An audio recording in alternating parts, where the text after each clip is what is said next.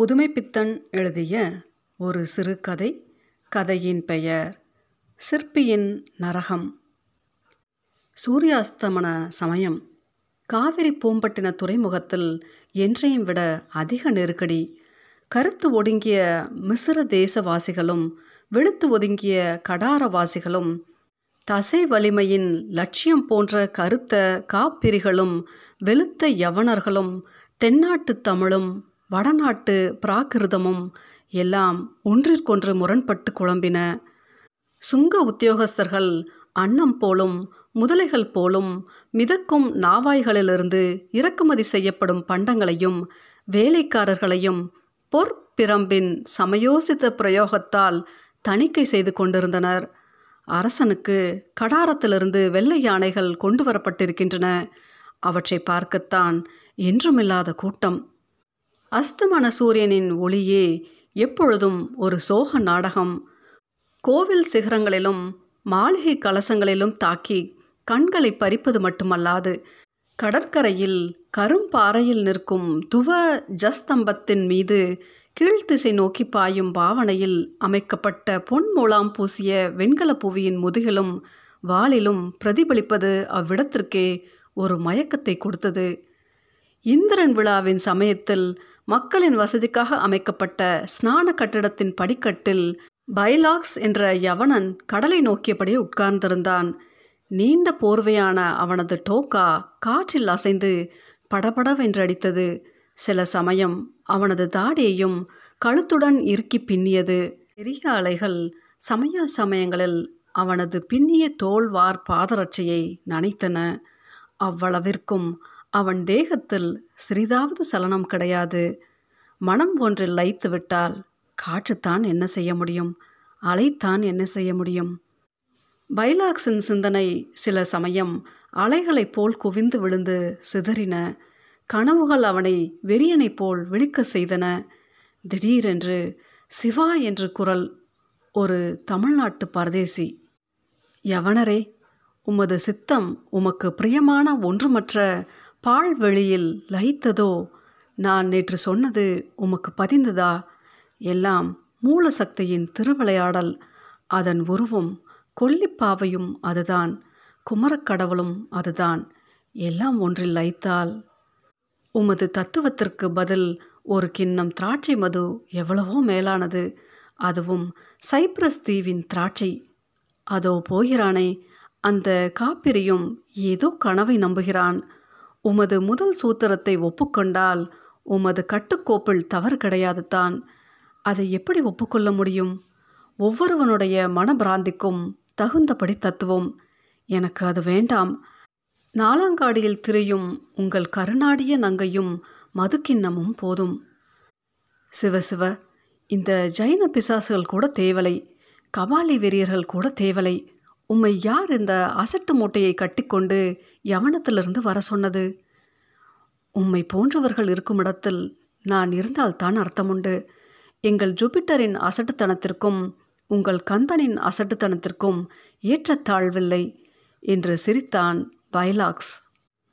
சிவ உம்மிடம் பாசத்தை வைத்தான் அதுவும் அவன் விளையாட்டுத்தான் என்று தம் சம்படத்திலிருந்த விபூதியை நெற்றியில் தூளாம்பரமாக அணிந்து கொண்டார் பரதேசி. நாலாங்காடி பக்கம் போகிறேன் வருகிறீரா?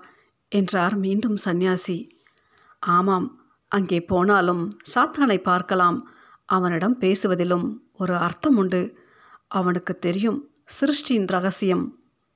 ஓஹோ அந்த சிலை செய்கிற கிழவனையா? உமக்கு ஏற்ற பைத்தியக்காரன் தான் ஏதேது? அவனே அதோ வருகிறானே என்றார் சாமியார். பைலார்கஸ் எழுந்து அவனை யவன முறையில் வணங்கினான்.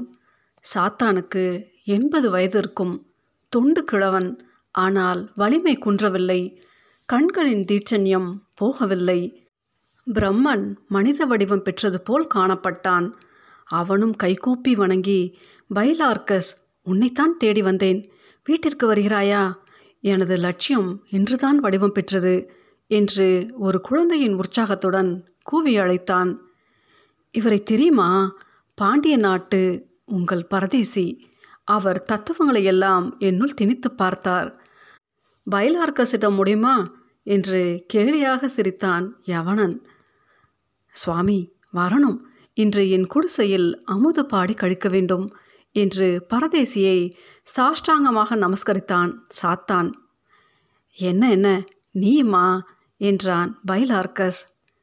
பைலார்க்கஸ் நீ நீரஸ்வரவாதியாக இருப்பதில் எனக்கு வருத்தமில்லை. மற்றவரை கேலி செய்யாதே. அதற்குத்தான் நான் பிறந்திருக்கிறேன். அப்பா எனது வேலை அது.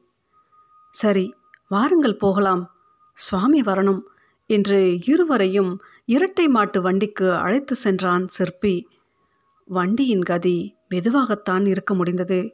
எதிரே யானைகளும் பொதி கழுதை பொதி மாடுகளும் துறைமுகத்தை நோக்கி வரும் நேரத்தில் தீப்பந்தம் பிடித்து செல்லும் மக்களை விலக்கிக் கொண்டு வண்டி செல்வது கடினம்தான். திடீரென்று அரசாங்க உத்தியோகஸ்தர்களின் ரதம் யானை வந்துவிட்டால் தெருவே தூளிப்படும். முரசொலி இருந்து என்ன பயன்? அந்த உப்பு வண்டி ஓட்டி செல்லும் பெண் சிறிது தவறினால் ரதத்தின் அடியில்தான் சாத்தானின் வண்டி அதில் முட்டிக்கொள்ளவிருந்தது. ஜூபிட்டர் யவன இதிகாசங்களில் குறிப்பிடப்படும் தேவர்களுக்கு அரசன் கிரகங்களில் வியாழன். தெய்வ செயல் என்றான் சாத்தான். உன் சிருஷ்டி சக்தி என்றான் பைலார்கஸ் வேறு எதையோ நினைத்து கொண்டு பைலார்க்கஸ் உனது பேச்சு எனது பெருமையை சாந்தி செய்யலாம். நான் எத்தனை நாள் கஷ்டப்பட்டேன்? அது உனக்கு தெரியுமா? நீ நேற்று பிறந்தவன். கூத்து அதில் எவ்வளவு அர்த்தம்? மனிதனுக்கு தெரிந்ததெல்லாம் தெரிய வேண்டுவதெல்லாம் இந்த பிரபஞ்சமே. பைலார்க்கஸ் நீ நினைப்பது போல் வெறும் பால்வெளி என்று அர்த்தமற்ற பேய்க்குழப்பம் அன்று. இருபது வயசு இருக்கும்.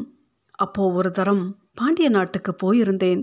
சிற்பத்தை பார்க்க வேண்டுமானால் கொல்லிப்பாவை பார்க்க வேண்டும். அங்கே தான் ஒரு மறவன் நாகன் ஒரு கூத்தில் அபிநயம் பிடித்தான். அந்த கால் வளைவு அதை அதிலே பிடித்தேன். உலகத்தின் அர்த்தத்தை ஒவ்வொன்றாக படிப்படியாக வளர்ந்தது. அந்த மலையத்து நடிகைத்தான். முகத்தின் சாந்தியை அந்த அபூர்வமான புன்சிரிப்பை அர்த்தமற்ற அர்த்தத்தை பயலார்கஸ் உனக்கென்ன? நீ கேலிக்காரன். உபனிஷத்தில் தேடி அலைந்தேன் ஹிமயத்தில் தேடி அலைந்தேன் சாந்தி அந்த இரவு என் மனைவி அங்கே இருக்க நீ இறந்த அன்று கிட்டியது. பிறகு விண்கல கலப்பிற்கு என்ன பரீட்சை? என்ன ஏமாற்றம்? ஆசைதான் வழிகாட்டியது. அந்த ரூப சௌந்தரியம் பெறுவதற்கு எத்தனை ஆட்களை தேடினேன்? அதன் ஒரு சாயை நீலமலை கொடுங்கோலன் பத்து வருஷங்களுக்கு முன்பு சிறை சேதம் செய்யப்பட்டானே அவனுடைய இடை துவளுதலில் கண்டேன். தெய்வம் ஒன்று உண்டு. அதன் அர்த்தத்தை என் சிலை உணர்த்த முடிந்தது எனது பூர்வ ஜென்ம பலன். இந்த கைகளால் பின்னாலிருந்து ஒரு அர்த்தமுள்ள வஸ்து தூண்டாவிட்டால் அதை சாதிக்க முடியும்? நீதான் சாதித்தாய் நீதான் பிரம்மா உன் சாதனைத்தான் அது. சிருஷ்டி மயங்காதே பயப்படாதே நீதான் பிரம்மா சிருஷ்டி தெய்வம் என்று பைலார்கஸ் அடுக்கிக் கொண்டே போனான். சாமியார் புன்சிரிப்புடன் வெளியே எட்டு பார்த்து கொண்டிருந்தார். வண்டியும் நாளங்காடியை அடைந்து கீழ்ச்சதுக்கத்தின் வழியாக ஒரு சந்தில் திரும்பி ஒரு வீட்டின் முன்பு நின்றது. மூவரும் இறங்கி வாசற்படியில் ஏறினர். ஒரு யவன பெண் வந்து காலை கழுவினால் ஒரு காப்பிரி மரியாதையாக குனிந்து கலிங்க வஸ்திரத்தினால் துடைத்தான். சுவாமி வரவேண்டும். பைலார்கஸ் இப்படி வா. என்று இருவரையும் அழைத்து கொண்டு ஓர் அறைக்குள் சென்றான் சாத்தான். அவன் வயதிற்கு அவ்வளவு துடிதுடிப்பு ஆச்சரியமானது தான். முபாங்கோ தீபம் என்று கத்தினான். அந்த காப்பிரி ஒரு கைவிளக்கை எடுத்துக்கொண்டு உள்ளே நுழைந்தான். ஜன்னல் இல்லாத அந்த அறையிலும் காற்று நூலிலை போல் வந்து உள்ளத்தையும் உடலையும் ஐக்கியது இங்கு கூடவா விளக்கு இல்லை? திரையை ஒதுக்கு. சுவாமி பைலார்க்கஸ் இதுதான் என் வாழ்க்கை என்று திரையை ஒதுக்கினான். இருவரும் ஸ்தம்பித்து நின்றனர். அந்த மங்கிய தீப ஒளியில் ஒற்றை காலை தூக்கி நடிக்கும் பாவனையில் ஆள் உயரத்தில் மனித விக்கிரகம்.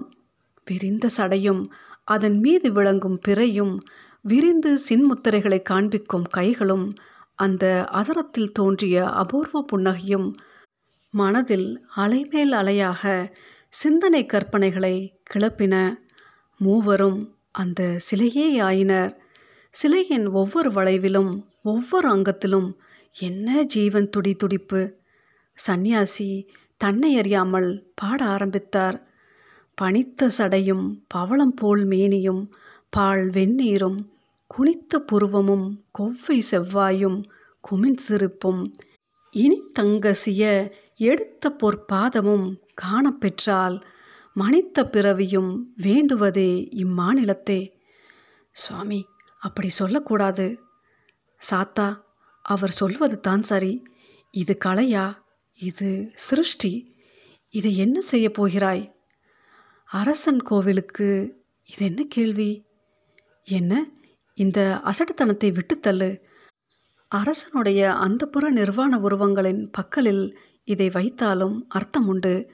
இதை உடைத்து குன்றின் மேல் எறிந்தாலும் அந்த துண்டுகளுக்கு அர்த்தம் உண்டு ஜீவன் உண்டு என்று வெறிப்பிடித்தவன் போல் பேசினான் பைலார்கஸ் சி பைலார்கஸ் உனது வெறிப்பிடித்த கொள்கைகளுக்கு எவனத்தான் சரி.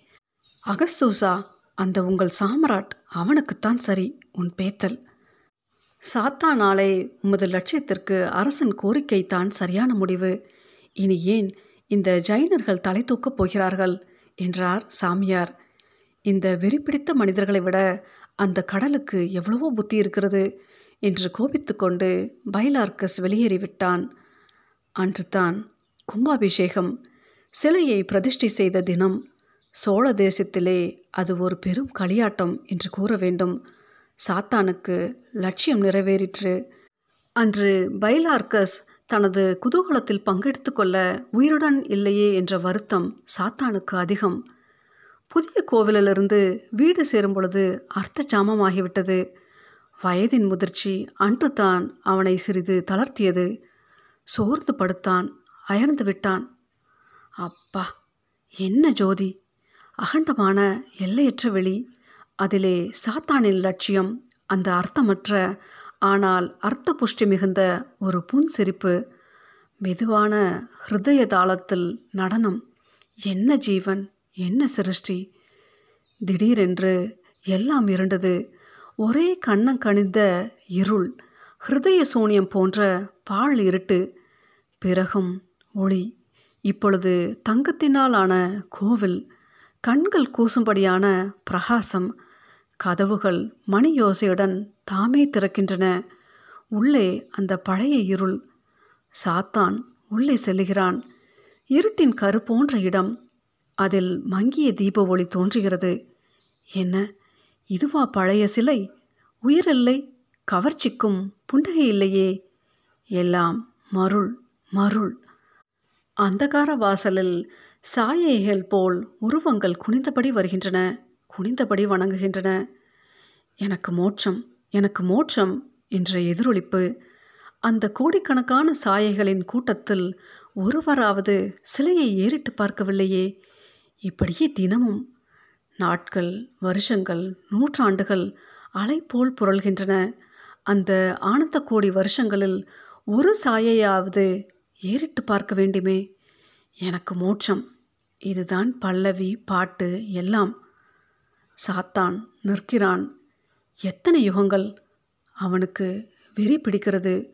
உயிரற்ற மோட்ச சிலையே உன்னை உடைக்கிறேன். போடு உடை. ஐயோ தெய்வமே உடைய மாட்டாயா? உடைந்து விடு. நீ உடைந்து போ அல்லது உன் மழு என்னை கொல்லட்டும். அர்த்தமற்ற கூத்து. இடி இடித்த மாதிரி சிலை புரள்கிறது. சாத்தானது ஆலிங்கனத்தில் அவன் இரத்தத்தில் அது தோகிறது ரத்தம் அவ்வளவு புனிதமா? பழைய புன்னகை. சாத்தான் திடுக்கிட்டு விழித்தான். வெள்ளி முளைத்து விட்டது. புதிய கோவிலின் சங்கநாதத்துடன் அவனது குழம்பிய உள்ளம் முட்டுகிறது. என்ன பேய் கனவு? சி என்று விபூதியை நெற்றில் அணிந்து கொள்கிறான். பைலாரக்கஸ். பாவம். அவன் இருந்தால் சாத்தானின் மனம் சாந்தி பெறவில்லை.